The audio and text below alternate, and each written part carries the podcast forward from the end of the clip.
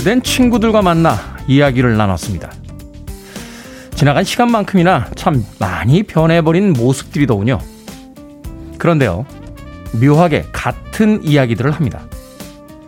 돈을 버는 방법, 사회에서의 성공, 아이들의 교육. 집에 들어와 TV를 켜니까 수많은 홈쇼핑 채널과 상품 광고 속의 이야기들이 닮아 있더군요. 어쩌면 우린 물건을 사고 팔듯이 살아가고 있는지도 모르겠습니다. D-89일째 김태훈의 프리웨이 시작합니다. 80년대 슈퍼스타 중에 한 명이죠. 라이오넬 리치의 on the Ceiling. 오늘 첫 번째 곡으로 들려드렸습니다. 빌보드 키드의 아침 선택. 김태훈의 프리웨이. 저는 클 태 자 쓰는 테디. 김태훈입니다. 자, 안정홍님, 비가 올 것 같은 목요일, 목요일, 테디 인사드립니다. 하고 문자 보내주셨습니다. 고맙습니다. 강하수님, 테디, Good morning 날씨가 흐린 목요일이네요. 하셨습니다. Good morning은 한데 날씨가 흐린 목요일이다. 뭐 어떻습니까? 그래도 good morning이죠. 1228님, 비 온다. 라고 보내셨고요. 김현창님, Good morning 테디, 광주 날씨 흐리고 비가 옵니다. 프리웨이 들으며 일 시작합니다. 하셨습니다. 첫 번째 문자로 보내주시는 문자들은 대부분 날씨에 관련된 문자들이 많습니다. 그렇게 생각해 보면 우리 인생에서 가장 중요한 건 바로 날씨가 아닐까 하는 추측도 해봅니다. 뭐 인생의 성공도 중요하고 행복도 중요합니다만 아침에 눈을 떴을 때 그 날씨가 우리 하루의 기분에 가장 큰 영향을 주는 게 아닌가 하는 생각이 들더군요. 2060님, 회사에서 사장님 조카하고 같이 일하고 있어요. 그 친구는 매일 대충대충 일하고 저는 매일 일에 치여 죽습니다. 너무 힘들어요. 힘 좀 주세요. 하셨습니다. 사장님 조카가 회사에 있군요. 이때는 제일 좋은 방법은 그 조카하고 친해지는 겁니다. 조카하고 술도 마시고 밥도 먹고 그러다 보면 조카랑 비슷하게 놀지 않겠습니까? 왜? 조카는 일찍 퇴근하는데 제일 친한 친구가 일을 하고 있으면 심심할 테니까 이복에 같이 퇴근하세 라고 이야기할 테니까요. 2060님 조카가 뭘 좋아할까요? 예, 피자 한 판 보내드립니다. 아, 조카랑 피자 한 판 하시면서 친해지시길 바라겠습니다. 이게 괜찮은 인생 조언인가요? 아침 DJ가 청취자가 할 얘기는 잘 모르겠습니다만. 1433님, 저 50견 진단받고 병원 다니고 운동하고 드디어 완치 판정 받았습니다. 기분이 너무 좋아요. 30대에 50견이 와서 깜짝 놀랐습니다. 하셨습니다. 저도 재작년에 어깨가 아파서 갔더니 친한 정형외과 의사 동생이 어, 어이구 우리 형님 정직하시네요. 라고 해서 뭐가 정직한데? 라고 했더니 50이라고 50견이 오셨네요. 라고 하더라고요. 50견의 가장 좋은 점은 어, 너무 아파서 병원에 가면 그날부터 0.001%씩 낫기 시작한다는 겁니다. 1년이나 20년 정도 지나면 제대로 돌아갑니다. 100%는 아니에요. 저도 오른쪽 어깨 돌려보면 예전에 한 90% 정도 운동 기능이 예, 돌아온 것 같은데 완벽하게 돌아오진 않으니까 너무 무리하지 마시길 바라겠습니다.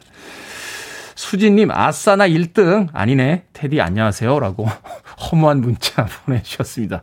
1등이 뭐 그리 중요하겠습니까? 자, 오늘도 모두 건강하게 예, 같이 2시간 동안 방송 즐겨주시길 바라겠습니다. 청취자 참여 기다립니다. 문자번호 샵 1061, 짧은 문자는 50원, 긴 문자는 100원, 콩은 무료입니다. 여러분은 지금 KBS 2라디오 김태훈의 프리웨이 함께하고 계십니다.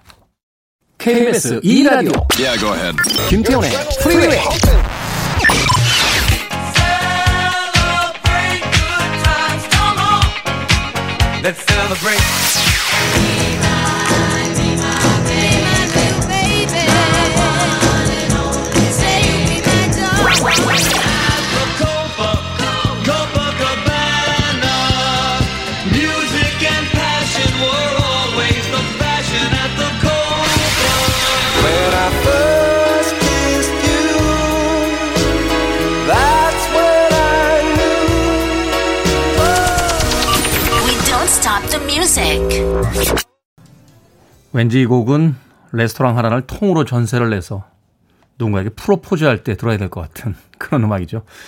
뉴키즈 언더 블락의 I'll be loving you 들으셨습니다.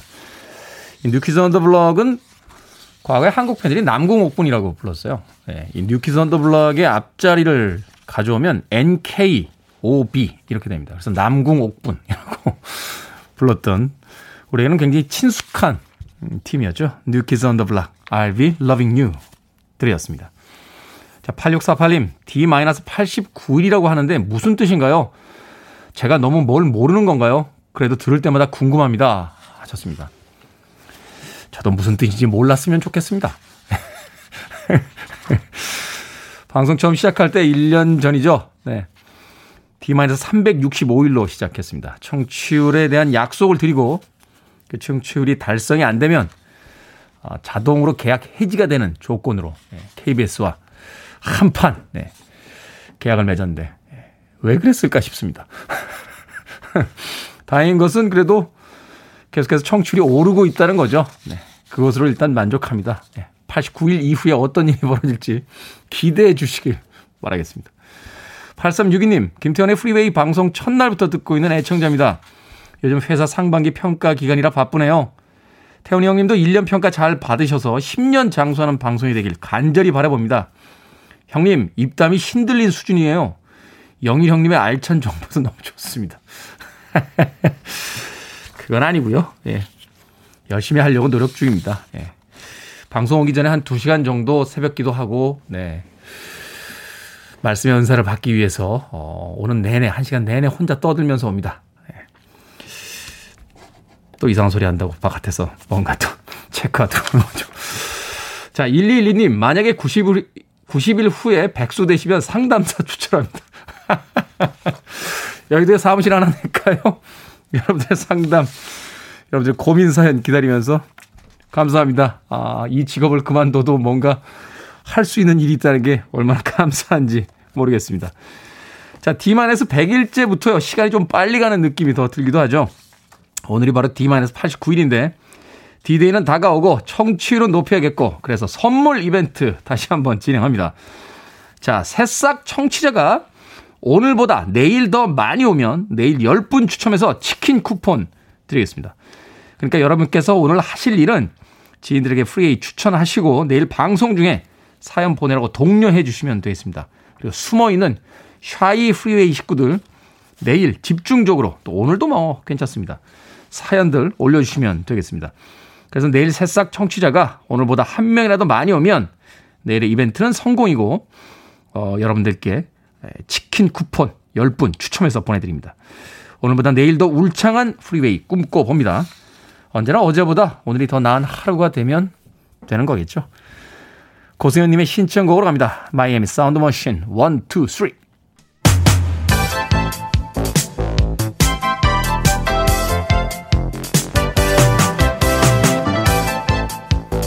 이 시간 뉴스를 깔끔하게 정리해드립니다. 뉴스 브리핑 최영일 시사평론가 나오셨습니다. 안녕하세요. 안녕하세요.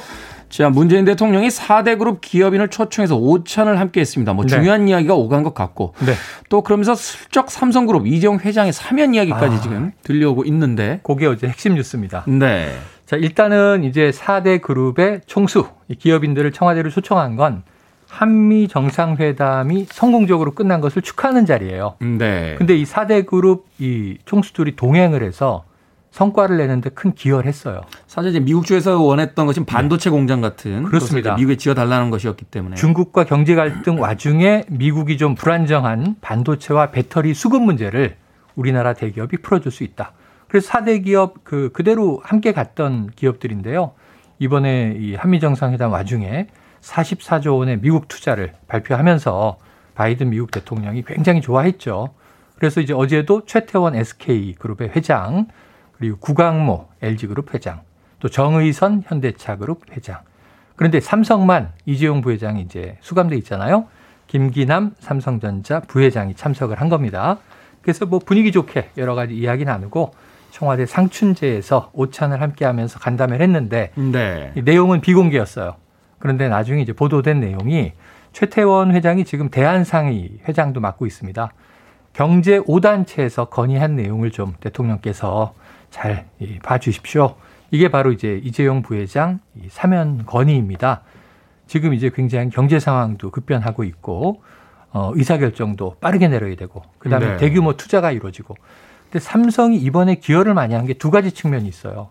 하나는 이제 20억 달러 무려 20조가 넘는 미국 투자도 이제 4대 그룹 중에 제일 크게 결정했지만 또 하나는 백신 파트너십에서도 모더나와 삼성 바이오로직스가 이 협력을 하기로 하면서 협업 체계를 만들었죠. 네, 국내에서 이제 위탁 생산으로 빠르게 8월부터 생산을 시작하는 겁니다.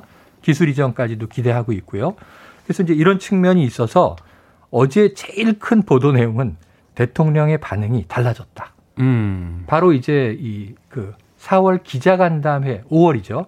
5월에 있었던 대통령 취임 4주년 기념 이 기자 회견 때만 해도 원칙론이었어요. 그렇죠. 예, 국민들의 공감대가 있어야만 한다. 국민 통합의 기여가 된다면 향후에나 검토해 볼 수 있다. 이런 입장이었는데 어제는 대통령의 반응이 뭐냐면 고충을 충분히 이해하고 있다. 그리고 국민 공감대가 많이 높아진 것 같더라. 그리고 지금 기업 경제 환경이 바뀌어서 대형 투자에 대한 즉각적인 의사결정이 중요하다는 것도 충분히 이해한다. 그러니까 사실은 상당히 공감을 표시한 쪽으로 그래서 청와대나 여권, 대통령 측근의 관계자 발로 어제 보도가 되는 것이 조금 기류가 바뀌고 있는 것 같다. 좀 과도하게 보면 과도한 건지 아닌지 지금은 예단할 수 없겠습니다만 8.15 특사도 점쳐본다. 뭐 이런 얘기까지 나오고 있어요. 네. 어, 임기가 1년, 1년이 채 안 남았기 때문에 맞아요. 사실 사면 이야기를 한다라면 뭐 지금 타이밍이라고 또 청와대는 또 생각하고 있는 게 아닌가. 기회는 사실상 두 번밖에 없습니다. 빠르면 8.15, 늦으면 크리스마스. 그렇죠. 내년이 되면은 문재인 대통령이 이제 특사를 하기는 쉽지 않아요. 그렇겠군요. 정치의 시간이 또 어떻게 흘러가는지 지켜보도록 그렇습니다. 하겠습니다. 조국 전 법무부 장관이 회고록을 발표하자마자 음. 베스트셀러가 됐어요. 뭐 맞습니다. 서점에서는 지금 책이 없어서 못 판다 하는 이야기도 있던데. 네. 근데 이 내용에 관한 비판도 있었죠. 이 와중에 송영길 민주당 대표가 언급한 네. 내용이 있습니다. 자, 민주당이 이제 큰 고민이에요. 조국의 시간이라는 이 책이 나오고 지금 민주당 내에는 찬반 논란이 벌어져 있습니다. 자, 반대쪽의 대표적으로 보면 조응천 의원 같은 경우가 아니 지금 국민의힘은 저 이준석 돌풍 일어나면서 참신한 쪽으로 막 흘러가는데 우리 민주당은 또 2019년 조국 사태 수렁으로 다시 돌아가야 하는 거냐 이거 안 된다 이런 입장이 있고요. 또 반면에 정청래 의원 같은 경우에는 그럼 조국을 우리가 외면해야 하는가? 지금은 오히려 조국을 위해서 피를 흘려야 할 때다. 또 대선 주자들도 지금 이제 후발 주자로 따라가는 이낙연 전 대표나 정세균 전 총리는 친문 그룹의 마음을 지금 얻어야 되는 절박성이 있어요. 그러다 보니까 모두 조국 전 장관 가족에 대한 검찰의 무리한 저 멸문지화를 위한 수사는 과도했다. 이건 바로 잡혀야 한다. 정세균 전 총리는 검찰 개혁 완수해야 한다. 이런 얘기를 하고 있어요.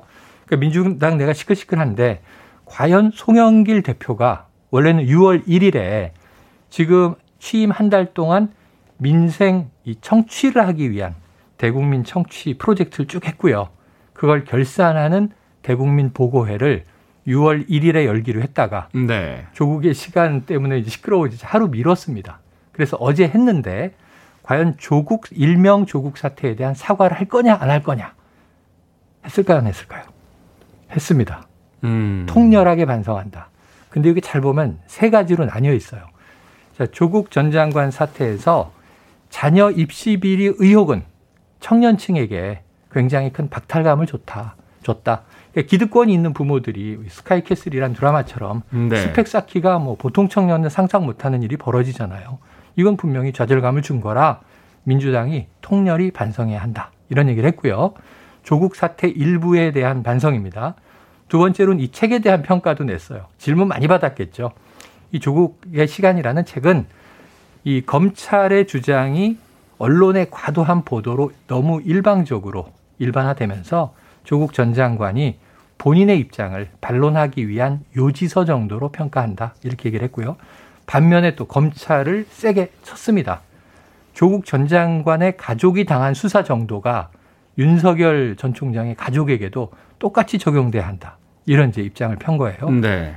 사과도 있고 평가도 있고 반격도 있습니다. 이제 그래서 여기에 대해서는 민주당 내에서도 왜 사과했느냐 하는 비판도 있고요. 아니면 적당한 매듭이었다라고 하는 평가도 있고요. 앞으로 후폭풍은 지켜볼 문제가 되겠습니다. 여론이 어떻게 또 형성이 되는지 좀 지켜봐야 될것 네. 같습니다. 어제도 전해드렸죠. 부대 내 성추행으로 결국 극단적 선택을 했던 공군 부사관 사건. 가해자에 대해서 구속영장이 청구가 됐습니다. 네, 너무 늦었죠. 그동안 회유와 압력, 가해자가 2차 가해 뭐 여러 가지 이제 문제가 있었는데 네. 피해자는 사망을 한 겁니다. 3월 5일에 사건이 벌어졌고요. 그리고 이제 4월 중에도 제대로 수사가 이루어지지 못하다가 이 5월 들어와서 어, 안타깝게 이 피해자가 극단적인 선택을 한 거예요. 상담 과정이 4월 15일에 이미 상담관에게 자살하고 싶다 이런 문자를 보낸 걸로 확인됐는데 4월 말에 상담 보고서에는 자살 징후는 없고 치료가 끝났다 이렇게 상담이 종료가 됐습니다. 5월 초에 이제 이 휴가도 다 끝나고 이 다른 부대로 전속되긴 했는데 어, 안타깝게 사망을 해서 유족이 청원을 올리면서 이게 크게 부각됐고요. 결국 이게 국방부 검찰단으로 넘어간 지 하루가 안 돼서 구속영장 청구가 됐고 밤 사이에 구속됐습니다. 이제 앞으로 좀 엄중한 수사가 이루어져서 처벌받게 될 것으로 생각해 봅니다. 여론의 화제가 되기 전에 이미 매듭이 지어졌어야 되는 사건이 아닌가 하는 생각이 네. 듭니다. 자, 시사 엉뚱 퀴즈 오늘 어떤 문제입니까? 자, 앞서 문재인 대통령과 기업인들의 오찬 소식 전해드렸죠. 이 오찬은 청와대 상춘제에서 열렸는데요. 상춘 항상 봄이다 이런 뜻이에요. 네. 상춘은 됐고 우리 나이는 이제 회춘을 꿈꾸면서 드리는 시사 엉뚱 퀴즈. 자, 새치나 흰머리 때문에 스트레스 받을 때 가장 쉬운 회춘의 방법은 머리 염색입니다. 염색약 설명서를 보면 알레르기가 있을 수 있으니 소량을 먼저 발라보라. 이 테스트가 필수다. 이렇게 적혀 있다고 해요. 무슨 테스트일까요? 1번 패치, 2번 눈치, 3번 브락치, 4번 후안무치. 자, 못 듣던 대사들, 어, 보기들이 많이 나오는군요. 대통령과 기업인의 오찬이 청와대 상춘제에서 있었습니다. 상춘은 항상 봄이란 뜻인데, 자, 상춘은 됐고, 회춘을 꿈꾸는 퀴즈. 새치나 흰머리가 날 때 가장 쉬운 회춘의 방법, 염색. 자, 알레르기 반응을 테스트하는 이 테스트는 무엇일까요? 1번 패치, 2번 눈치, 3번 프락치, 4번 후안무치 되겠습니다. 문자번호 샵 1061, 짧은 문자 50원, 긴 문자 100원, 콩은 무료입니다. 뉴스 브리핑 최영일 시사평론가와 함께했습니다. 고맙습니다. 고맙습니다. 38 스페셜입니다. Caught Up in You.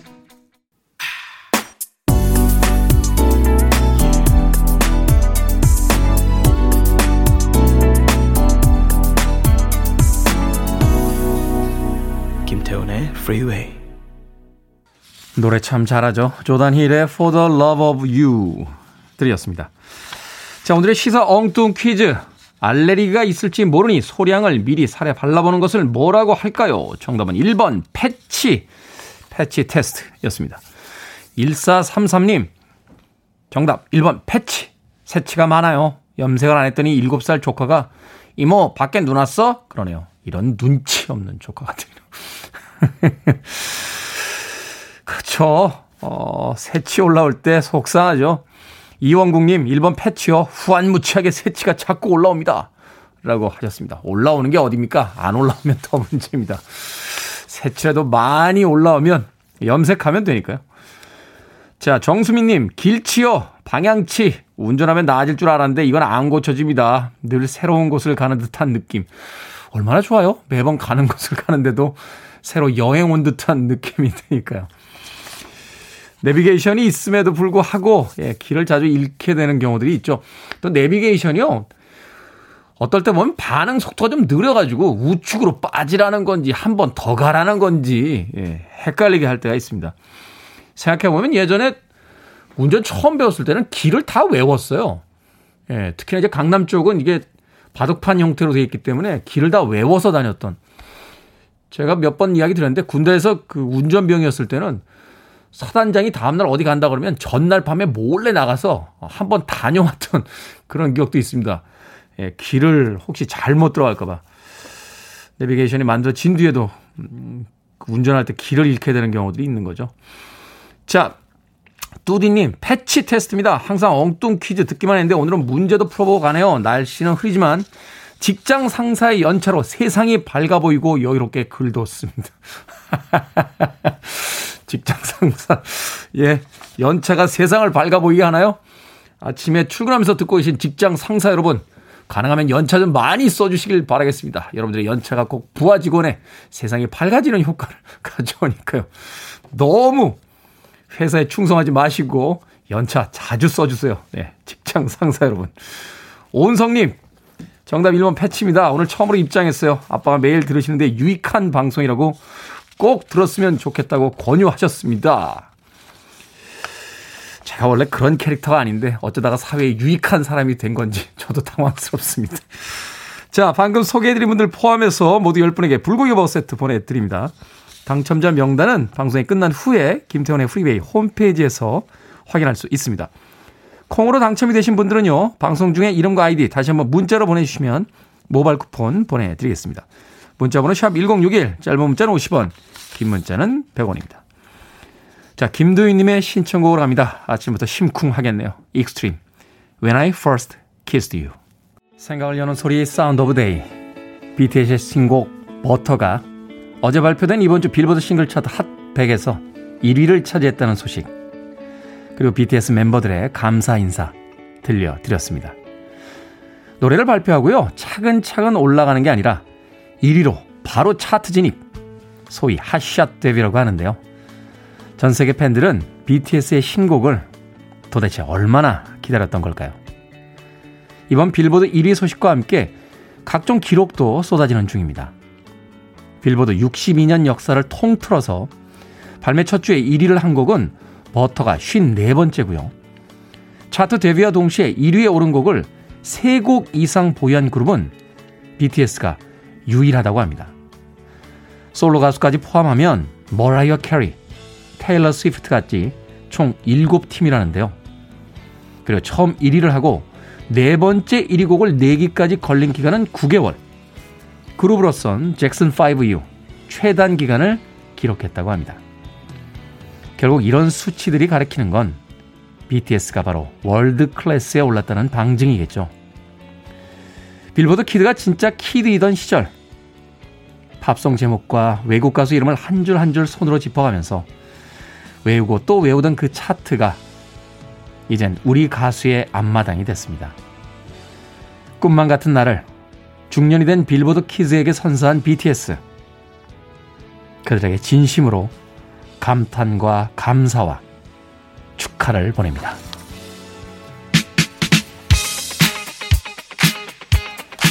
또다시 세계 정상을 입증한 우리 후배들을 보고 빌보드 키드가 가만히 있을 수가 없죠. 제가 중년의 빌보드 키즈를 대표해서 청취자 여러분들께 BTS 빌보드 1위 축하 치킨 쏩니다. 오늘 새로 오신, 새로 사연을 올려주시는 새싹 다섯 분 추천해서 치킨 쿠폰 보내드리겠습니다. 사연 보내주세요. 축하곡입니다. Kool & The Gang, Celebration. Listening to one of the best radio stations around. You're listening to 김태훈의 Freeway.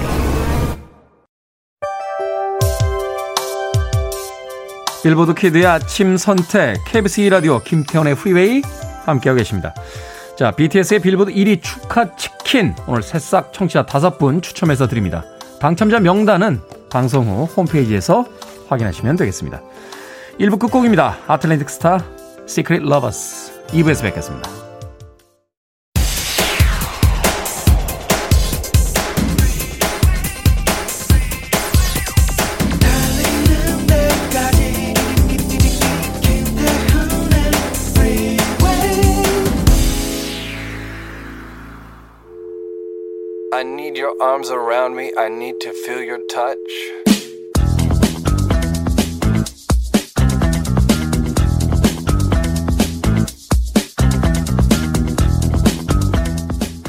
제목 거짓말 오빠가 제일 싫어하는 사람이 거짓말 하는 사람이라고 했지. 그런데 넌 왜 만날 때마다 거짓말 하냐? 네가 어제 나한테 오늘 대충 하고 나온다고 했지. 근데 왜 이렇게 예뻐? 제목 하나만 해. 야 참다 참다 한마디만 한다. 너 욕심 부리지 말고 하나만 좀 해라. 귀엽든지 예쁘든지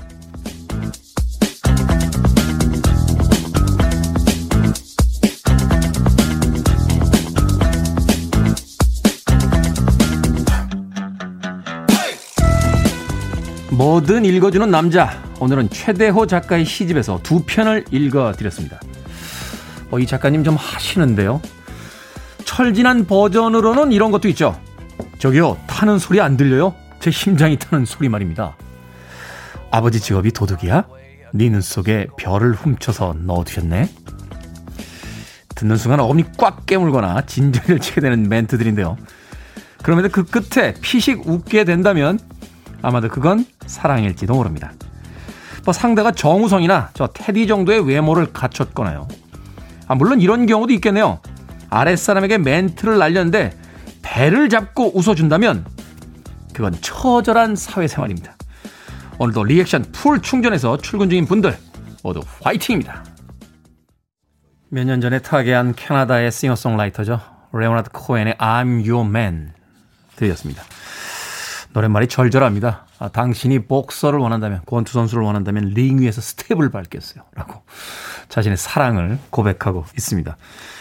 자, 이 곡으로 김태현의 프리웨이 2부 시작했습니다. 앞서 일상의 재발견, 우리 하루를 꼼꼼하게 들여다보는 시간이었죠.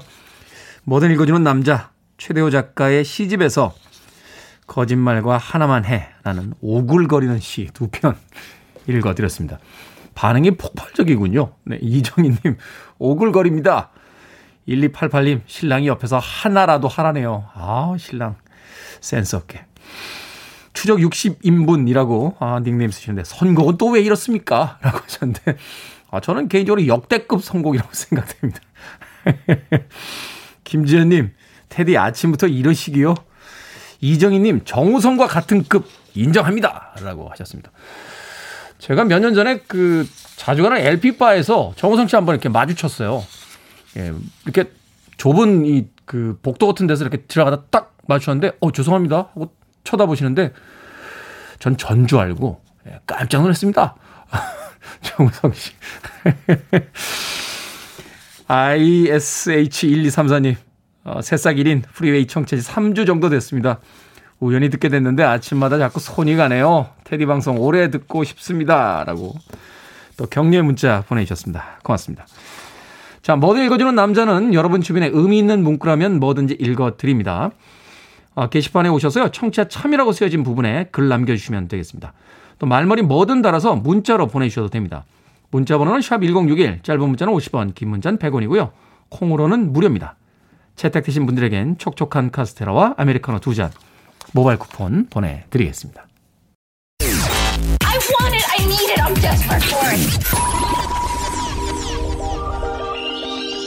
Okay, let's do it. 김태훈의 Freeway. 아마도 호주가 배출한 팝 아티스트들 중에서 최초의 슈퍼스타가 아닐까 하는 생각 해봤습니다. 존 폴 영의 Love is in the air 들이었습니다. 호주가 배출한 슈퍼스타들이 많죠. 뭐 Little River Band, 올리비아 뉴튼 존도 뭐 영국계긴 합니다만 호주인으로 이제 분류가 되고 Men at Work, 뭐 INXS 이런 팀들이 있는데 이 존 폴 영이 등장하면서 호주 음악에 대한 관심이 많아졌던 기억이 납니다. 프로듀싱을 맡았던 사람들이 Easybeats라고 하는 호주의 밴드였는데요. 바로 AC/DC라고 하는 그 hard rock 그룹의 친형들로 구성된 팀이었습니다. 존 폴 영, Love is in the air 들으셨고요. 앞서 들으신 곡은 추적 60인분 그리고 전보경님께서 신청하신 배리 매닐로의 코파카바나 였습니다. 로라와 리코의 사랑 이야기가 펼쳐지는 브라질의 해변이죠. 코파카바나. 브라질은 못 가봤습니다만 브라질에는 가장 유명한 해변이 두 개가 있더라고요. 이 부자들이 주로 오는 코파카바나. 이쪽에 이제 고급 호텔들과 아, 클럽들이 많이 있고 또 서민적인 합니다만 아름다운 이파네마라고 하는 해변이 있다라고 하는데 배리 매닐로는 코파카바나를 노래했고 네. 안토니오 카를로스 조빔은 Girl from Ipanema라고 또 다른 해변을 노래했던 그런 기억이 납니다. 자, 배리 매닐로의 코파카바나 그리고 존 폴 영의 Love is in the air까지 두 곡의 음악 이어서 보내드렸습니다. 자, 8225님. 친구한테 다이어트해서 채소만 먹는다고 하니까 채소도 많이 먹으면 살찐다며 코끼리도 채식 동물이라며 막 뭐라는 거죠.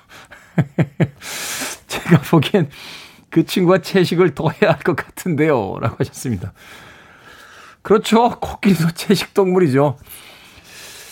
그런데요, 코끼리는 이 신체에요. 이 채소를 먹어도 단백질화 시키는 뭐 어떤 그게 있대요.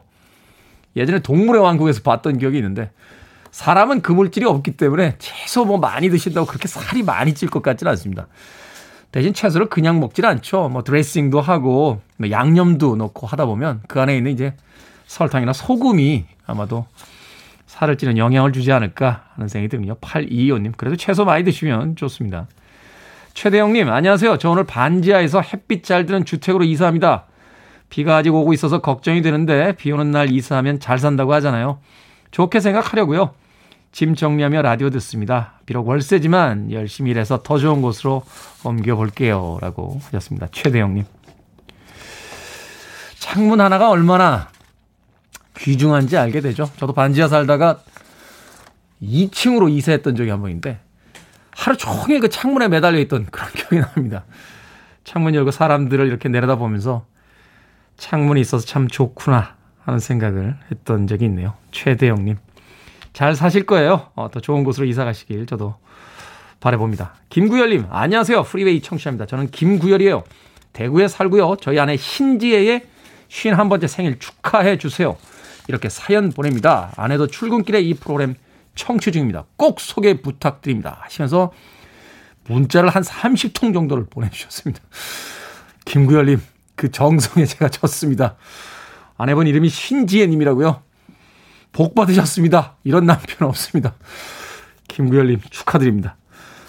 아, 왠지 김구열님의 사연을 소개하고 나니까 밀린 숙제를 한 것 같은 기분이 드는군요. 8636님, 매일 차에서만 듣다 용기 내서 처음 문자 보냅니다. 50대 아줌마지만 남은 미래를 준비하며 자격증 공부 중입니다. 응원 부탁드려요. 하셨습니다. 50대면 어떻습니까? 공부할 수 있는 나이인데.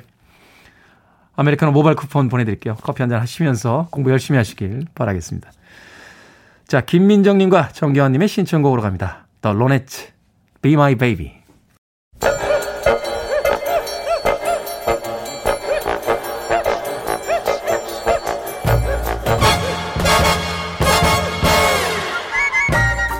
온라인 세상 속 촌철살인 해학과 위트가 돋보이는 댓글들을 골라봤습니다.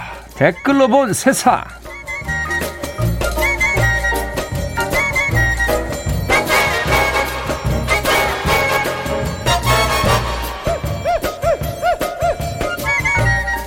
첫 번째 댓글로 본 세상. 호주 남동부 지역 농장에 엄청난 규모의 쥐떼들이 나타났습니다. 농작물을 덮어놓은 천을 들추자 100여 마리의 쥐떼가 사방으로 도망칠 정도였는데요. 곡식 농사를 짓는 농장에서는 몇 달 동안 1억이 넘는 피해를 보기도 했다는군요. 정부에서는 금지된 독극물을 사용해 퇴치하자라고 하는데 일부 농부들은 환경이 파괴된다며 반대하고 있답니다. 여기에 달린 댓글들입니다. 곰 선생님, 대한민국에 찍찍이라고 있습니다. 이거 쓰시면 근심 걱정 없어지실 거예요. 고양이는 사랑입니다님. 호주에서 고양이 200만 마리를 살처분했대요. 그 결과예요. 반성하세요. 저는 이럴 때 송창식 선생님 호주 한번 가셔야 된다고 생각합니다. 나는 피리 부는 사나이. 쥐떼 쫓게는 피리가 최고 아닙니까? 안 웃겼어? 실패했구나.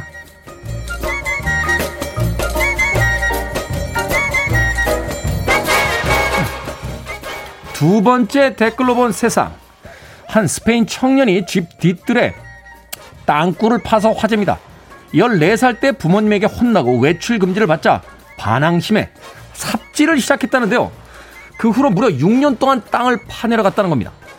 효율적인 땅 파괴를 위해 공부도 하고 도구도 구입해서 거실과 침실, 난방 시스템, 와이파이까지 갖춘 땅굴이 드디어 완성이 됐습니다. 참고로 건축에 든 비용은 고작 7만원 정도였다네요. 여기에 달린 댓글들입니다. MJLE님, 이 정도면 정말 뭘 해도 성공하겠어요. JKNO님, 훌륭한 건축가로 컸군요. 저는 이 청년의 일화를 보면서요, 이제 이런 표현은 좀 자제해야겠다 싶습니다. 삽질하고 있네. 근데 저도 삽질 좀 합니다. 예, 군대에 있을 때 진흙바닥이었던 연병장을 잔디 밖으로 바꾼 경력이 있으니까요. 그때 저희 군대 상사님이 아, 저한테 그랬어요. 김병장의 삽 한 자로는 남들 포크레인 두 대의 결실이네. 그때 말뚝 박을 거 그랬나? Freeway.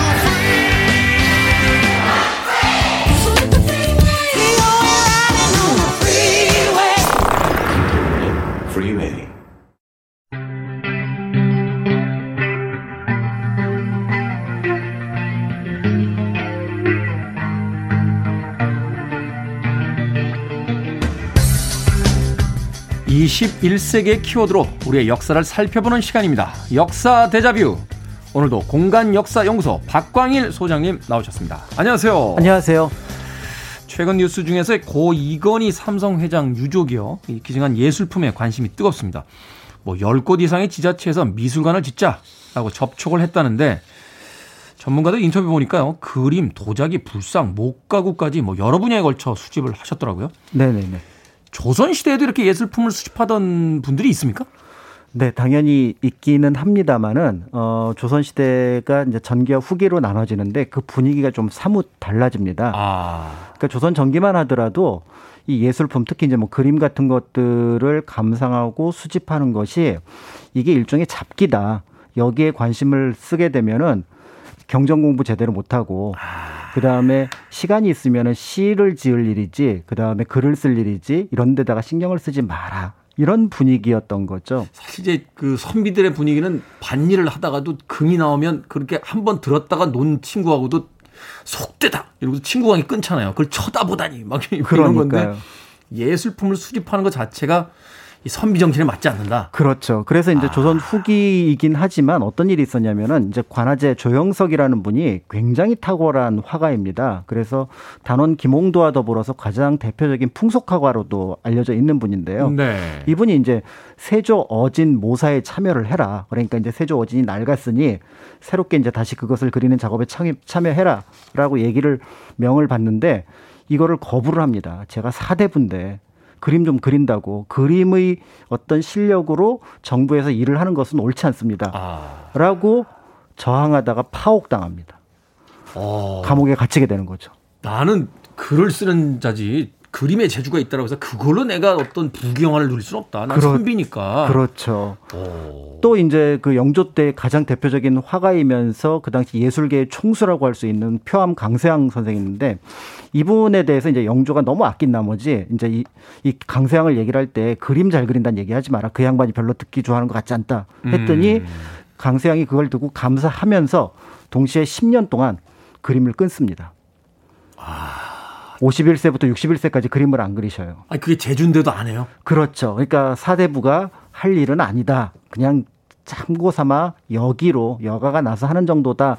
이렇게 이제 생각을 했던 것 같은데요. 그 시대적 분위기만 아니라면 우리에게 더 많은 그림들이 전해졌을 수도 있겠네요. 그렇죠. 어, 그런데 이제 조선 후기가 되면서 분위기가 조금씩 바뀌게 되는데 일단 시서화, 그러니까 문인화가 유행을 하게 되면서 그림과 시와 글씨가 같은 거다 라는 음. 분위기가 이제 퍼져나가게 되고요. 네. 더 나아가서 이제 이 그림이라는 게 대체로 이제 외국 특히 이제 중국에서 들어온 것들인데 이런 것들을 감상하는 것이 선진 문화를 익히는 하나의 어떤 방법이고 유행처럼 이제 조금 퍼지게 됩니다. 네. 그러면서 이제 조선 후기에 지금 우리가 생각할 수 있는 수집가 또는 이제 뭐 많은 것들을 자기가 가지고 있는 수장가의 모습들이 등장을 하기 때문에 그런 어떤 차이점들을 염두에 두고 조선시대 수집 또는 수집가의 세계에 대해서 살펴보시면 좋을 것 같습니다. 그러네요. 이 글씨 쓰기도 사실 뭐 명필이라고 하는데 엄밀히 얘기하면 그것도 그림이잖아요. 그렇죠. 잘 그리는 건데 그렇다면 그림도 시서화 같은 그 층위에 놓고 봐야 되는 게 아니냐 네네네. 그런 분위기가 있었다. 자 그렇다면 조선시대 최고의 수집가는 누구였습니까? 사실은 최고의 수집가를 가리는 게 굉장히 어렵습니다. 왜냐하면은 자료가 많지를 않아요. 앞에서 음. 말씀드렸던 것처럼 이걸 내가 많이 갖고 있어도 굳이 그거를 뭐 기록으로 남겨야 돼? 그렇더라고요. 이런 분위기가 있었던 것 같습니다. 그러니까 모으시는 분들이 제가 훔쳐가는 것도 아닌데 얘기를 안 하시더라고요. 집에 혼자 다 이렇게 갖다 갖다 보시게 되는. 그럼에도 뭐 남아 있는 그림이 있을 그 글이 있을 거 아니에요. 네네. 그래서 아마 이제 비공식적으로는 당연히 왕실이 이제 최고의 이제 수집가였을 겁니다. 조선시대 헌종 네. 같은 경우는 안에 건굴 안에 아예 그 수집한 물건- 물건을 쌓아놓을 그 저기 건물을 지어놓기도 했거든요. 네. 근데 이제 말씀하셨던 것처럼 기록과 관련해서 이제 조선 전기의 수집가로서 기억할 만한 인물로는 세종대왕의 삼남인 안평대군입니다. 안평대군. 네, 그래서 이제 안평대군은 그림을 이제 굉장히 좋아했다고 하는데요. 나중에 이제 화기라는 신숙주가 남겨놓은 기록에 보면은 안평대군이 그림을 얼마나 좋아했냐면 조그만 그림 쪼가리만 있다고 하더라도 달려가서 그 그림을 보고 가치가 있다면 굉장히 후하게 값을 쳐서 네. 그 그림을 수집했다. 아. 라는 기록이 남아 있습니다. 무엇보다도 이제 안평대군의 후원을 통해서 조선시대 최고의 걸작이라고 하는 안견의 몽유도원도도 몽유도원도. 사실은 이제 그 안평대군의 후원 속에서 등장을 했으니까요. 그런 면에서 그림에 대한 어떤 그 가치를 굉장히 높게 평가한 인물이라고 볼 수가 있는데 네. 그래서 현재 이제 어떤 의미에서 보면은 이제 안평대군은 제대로 된 어떻게 보면 회화의 수집가로서 그 그림을 통해서 또 새로운 어떤 그림 세계를 만들어냈던 인물이라고 볼 수가 있는 거죠. 그렇죠. 어떤 수집품들이 이제 쌓이기 시작하면 그게 하나의 세계가 되고 그것이 또 어떤 체계가 만들어지면서 네네네. 그것을 통해서 또 많은 이야기들을 더 할 수 있게 되는데 그렇죠. 그렇다면 안평대군이 수집한 이 수집품들 어떤 것들이 있을까요? 대표적으로. 굉장히 수준이 높습니다. 그래서 이제 사실은 어 동아시아 회화 특히 이제 중국 회화에 관심을 갖는 분들이라면 이 안평대군의 수집 목록을 보는 순간 네. 야 내가 이거 보려 대만의 고궁박물원 갔었는데 이 거기에 갈 필요가 없겠구나. 만약에 이 수집품이 우리나라에 남아 있으면 대만의 고궁박물관 그 배추 위에 귀뚜라미인가요? 그게 뭐 보통 그런 걸 많이 이제 보러 가시지만 이제. 그림 보러 가시는 분은 뭐 이제 그 시대별로 나오는 송이나 그 다음에 당이나 명의 어떤 회화 네. 작품들을 보러 가시는데요. 그런데 그 어떤 회화 작품에서도 손꼽히는 인물들의 대표작들을 안평대군이 소장하고 있었습니다. 그래서 음. 대략 이름만 불러드리면 동진의 고개지라는 화가, 그다음에 당나라 시대 왕유, 아, 왕유. 그다음에 송해 이공린, 소동파, 문동, 각희, 그다음에 원의 조맹부, 마원. 그러니까 딱 이런 이름만 들어도 그림의 어떤 흐름들이 이렇게 쫙 보일 정도이고요. 네. 그래서 이런 어떤 그 작품들의 숫자를 정리해 놓은 자료를 보니까 중국화가 34명, 그다음에 안견의 회화 작품까지 해서 아. 총 35명, 222점의 작품을 가지고 있었다고 하는 거죠. 안견의 작품. 몽유도원도 그 유명한. 네, 그래서 사실은 이제 몽유도원도는 중국 북송의 화풍을 본떤 건데 그 북송의 화가 중에 가장 대표적인 인물을 곽희라는 화가를 뽑- 꼽습니다. 곽희. 근데 이 곽희의 작품을 무려 안견 안평대군이 17점이나 갖고 있었어요.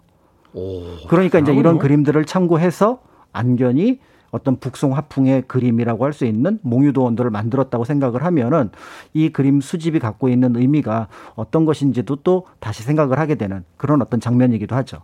아니 안평대원이 그렇게 많은 수집품을 모았으면 이게 우리가 볼 수 있어야 되는데 왜볼 수가 없죠? 이게 이제 굉장히 안타까운 게 사실은 안평대군의 이 기록은 그 죽기 한 7년 전까지의 기록이니까 그 다음에는 더 많은 작품들을 수집했을 가능성이 있는데요. 네. 어, 널리 알려진 것처럼 개유정난 때 바로 한 살 위의 형이었던 세조에 의해서 귀양에 보내졌다가 결국 죽임을 당하게 됩니다.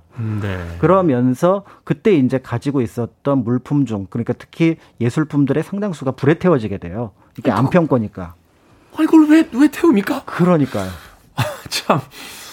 그래서 이제 사실은 당시 개유정난이 정치적으로도 파동을 일으킨 사건이지만 이 문화 예술계에도 특히 안평대군처럼 그림을 좋아했던 사람이 크게 어떤 곤욕을 겪게 되면서 그림 회화에 대한 어떤 수집 이런 어떤 분위기가 상당히 축소된 그런 면에서 우리가 개유정난이 가지고 있는 또 다른 안타까운 면들을 살펴볼 수 있게 되는 거죠. 그 영화 관상인가요? 수양대군 역할로 그 이정재 씨 나왔을 때 그렇게 얄밉더니 결국 그림까지 다 태우셨군요. 그러니까. 음악 한 곡 듣고 와서 어, 계속해서 이야기 나눠봅니다. 헤이즐딘의 Searching. 헤이즐딘의 Searching 들으셨습니다. 자, 빌보드 키드의 아침 선택, KBS 2라디오, 김태훈의 프리웨이, 역사 데자뷰 박광일 소장님과 함께 이야기 나누고 있습니다. 자, 조선시대 전기 대표적인 수집가로 이제 세종의 셋째 아들이었던 안평대군을 꼽아주셨는데, 조선 후기로 갈수록 이제 또 예술품 대하는 태도가 바뀌었다라고 네네. 이야기를 해주셨으니까, 좀 더 대중적인 수집가들이 많이 나타나지 않았을까요? 네, 특히 이제 영조 이후로 굉장히 이제 수집가들 또 이제 그림에 대한 품평에 대한 어떤 모임들 이런 것들이 이제 굉장히 많아지게 되는데요. 네. 그러면서 이제 일종의 수집이 유행이 되는 어떤 그런 시기를 맞이하게 됩니다. 근데 이 과정에서 이제 수집가로 이름을 올린 사람들을 보면은 일단은 명문가의 양반들, 그러니까 노론이라든지 하는 어떤 양반 가문이어야 될 것 같고요. 그 다음에 이제 또 하나가 성공한 중인들. 그러니까 경제적으로 굉장히 여유가 있는. 그래서 우리가 예술품 수집을 할 때 뭐 안목이 중요하다, 정보력이 중요하다라고 얘기를 하지만 가장 중요한 거는 경제력이거든요. 돈이죠. 네네. 저, 저도, 저도 모나리자 사고 싶어요. 얼마 전에 보니까 뭐 한 25조 정도 된다고 하던데. 네네네. 그러니까 이제 그 경제력을 바탕으로 했을 때 이제 또 그 수집하는 방식이 이제 몇 가지로 나누어지더라고요. 그래서 첫 번째는 일단 이제 회화 작품이니까 이게 집에 가지고 있기가 편합니다. 그래서 이제 선대로부터 물려받는 방식이에요. 그래서 그때는 뭐 한 개, 두 개 했지만 이게 이제 여러 개 쌓이면 이제 굉장히 큰 수집의 어떤 목록을 만들 수가 있거든요. 네. 더 나아가서 이게 할아버지가 아끼던 거다. 아버지가 아끼던 거다. 여기에 이제 효의 관점까지 더해지면서 예술 작품의 주, 추가로 어떤 더 가치가 이제 부여가 되는 어떤 그런 음. 모습들이 등장을 하는 것들을 이제 조선 후기에 볼 수가 있고요. 네. 근데 이제 가장 일반적인 경우는 이제 돈을 주고 사는 건데요. 사실은 조선 전기만 하더라도 회화 작품 특히 이제 화원들이라고 하는 전문 화가들한테 회화 작품을 살 때는 굉장히 싼 값으로 음. 그림을 구했다고 합니다. 그래서 이문건이라는 분이 기록으로 남겨놨는데 지방에 있는 화원이긴 하지만 그림을 이제 부탁을 하고 그걸 이제 사게 되는데 그때 이제 그림값으로 지불했던 게 뭐 간장, 쌀 이런 걸 아, 주고 잠깐. 생필품을 주고 그림을 가져왔다고요? 네네네네네. 아. 그리고 이제 큰 어떤 그림이 아닌 경우는 이제 양반들 가운데 뭐 어느 친구가 이제 뭐 좋은 그림이 있다. 그러면은 이제 그 그림을 이제 구하는 방식이 야 내가 밥 한 번 살 테니까 그거 나 주라. 음. 뭐 요런 방식으로 어 그림의 이제 가치가 이제 높지 않던 시절에는 요런 방식으로 이제 구매의 어떤 과정이 이루어졌다라고 합니다. 저도 주변에 그림 그리는 동생들이 있는데 밥 한 번 사야겠네요. 또 어떻게 될지 압니까? 자, 그렇게 이제 그림이 거래가 됐다라는 건 이제 활발한 어떤 그 시장이 만들어졌다는 거니까 네네네네. 대표적인 수집가들이 나오겠죠. 네네. 그러면서 이제 조선 후기에 가게 되면은 이제 굉장히 이제 비싼 값으로 이제 그림이 이제 사실은 거래가 되기 시작합니다. 네. 그래서 이제 단원 김홍도의 그림 같은 경우는 어, 기록에 나와 있는 게 이제 3천전이라는 이제 표시가 되어 있는데 300량 음. 정도가 되거든요. 어, 그러니까 지금 그 값으로 치면 비용으로 치면은 한 3천만 원? 기봉도가 3천만 원이요? 네네네네.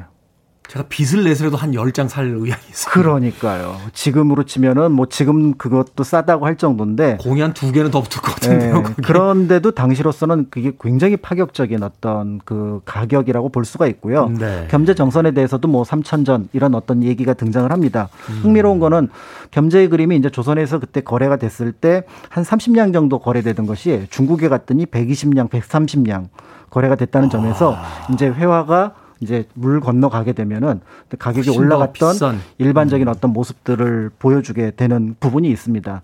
그래서 이제 이런 방식으로 이제 회화 작품에 대한 수집가들이 조금씩 조금씩 늘어나게 되면서 이제 중요한 수집가들이 이제 등장을 하게 되는 거죠. 그렇군요. 그 대표적인 수집가 뭐 한두 명만 이야기해 주신다면. 네, 이제 가장 대표적인 인물로는 이제 주로 이제 양반층에서는 이제 정선의 친구이면서 시인으로 알려진 이병현이 있고요. 이병현. 그다음에 이제 책을 당시에도 1만 권이나 갖고 있었다는 이하곤이라는 인물도 아. 굉장한 수집가로 알려져 있, 습니다 또 중국 문이나 수집의 일가를 이룬 김광수 같은 인물이 있는데 김광수. 이제 사실은 가장 중요한 수집가로서 꼽을 수 있는 사람이 바로 뭐냐면 중인 집안 출신으로서 역대로 그러니까 대의관을 이제 맡았던 집안인데요. 네. 이 김광국이라는 사람이 굉장히 어떻게 보면 눈에 띄는 수집가로 등장을 하게 됩니다. 김광국. 네네. 그래서 앞에서 이제 이 김광수라는 집에서 어려서부터 다니면서 그림에 대한 안목을 좀 길렀는데 더 나아가서 이제 강세왕이라든지 김노경, 홍석주 같은 대표적인 사대부들하고 교류를 하게 되면서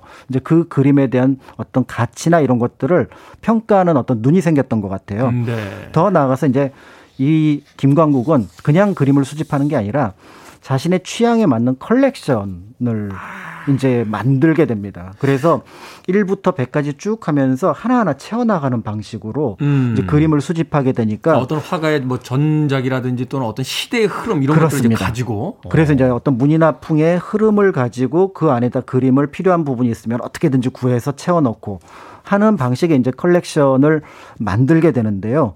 그렇게 해서 만들어 놓은 어떤 그 컬렉션의 일부가 지금 이제 성농 화원이라고 하는 그림첩, 그 다음에 이제 그것의 별책이라고 할 수 있는 하원 별집이라고 하는 그림첩에 그 내용이 이제 나오고 있는데 만약에 이게 그대로 남아 있었다면은 우리나라 화가가 101명, 그 다음에 중국 화가 28명의 작품 267점을 이 사람 혼자서 수집을 했다라고 볼 수가 있는 거죠. 대단하네요.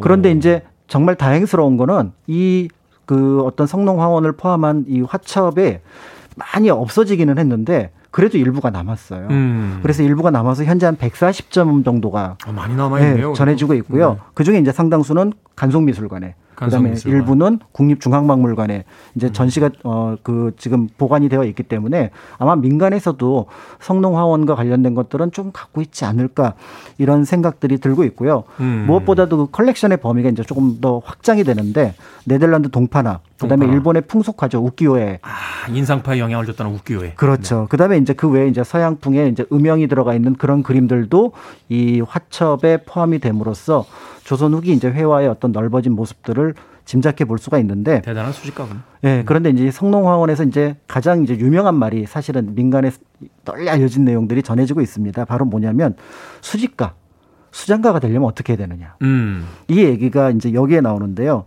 그림의 묘미는 잘 안다는 데 있으며 알게 되면 참으로 사랑하게 되고 사랑하게 되면 참되게 보게 되고 볼 줄 알게 되면 모으게 되나니 그때 수장한 것은 한갓 쌓아두는 것과는 다른 것이다. 약간 공자의 논어를 컨닝한 듯한. 그러니까 이게 이, 이, 이 말이 이제 그 유명한 이제 사랑하면 알게 되고 알게 되면 보이나니 하는 건데 어쨌든 어, 수집가가 되려면 공부하라는 얘기를 좀 어렵게 어, 풀어놓으신 것 같습니다. 그러네요. 단순하게 물적인 욕심이 아니라 그것을 진심으로 사랑하게 됐을 때 네. 진정한 수집가가 되고 그것은 쌓아놓은 것과는 다른 것이죠. 그렇습니다. 쌓아놓는 자가 수집가가 아니라는 거죠. 네. 그렇군요. 자, 오늘 역사 데자뷰 조선시대 역사에 기록된 수집가들의 모습 살펴봤습니다. 공간 역사연구소 박광일 소장님이었습니다. 고맙습니다. 감사합니다.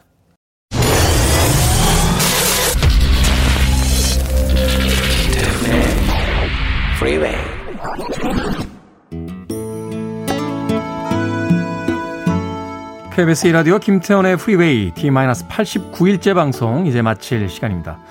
오늘 새로 오신 새싹 청취자 총 75분 오셨습니다.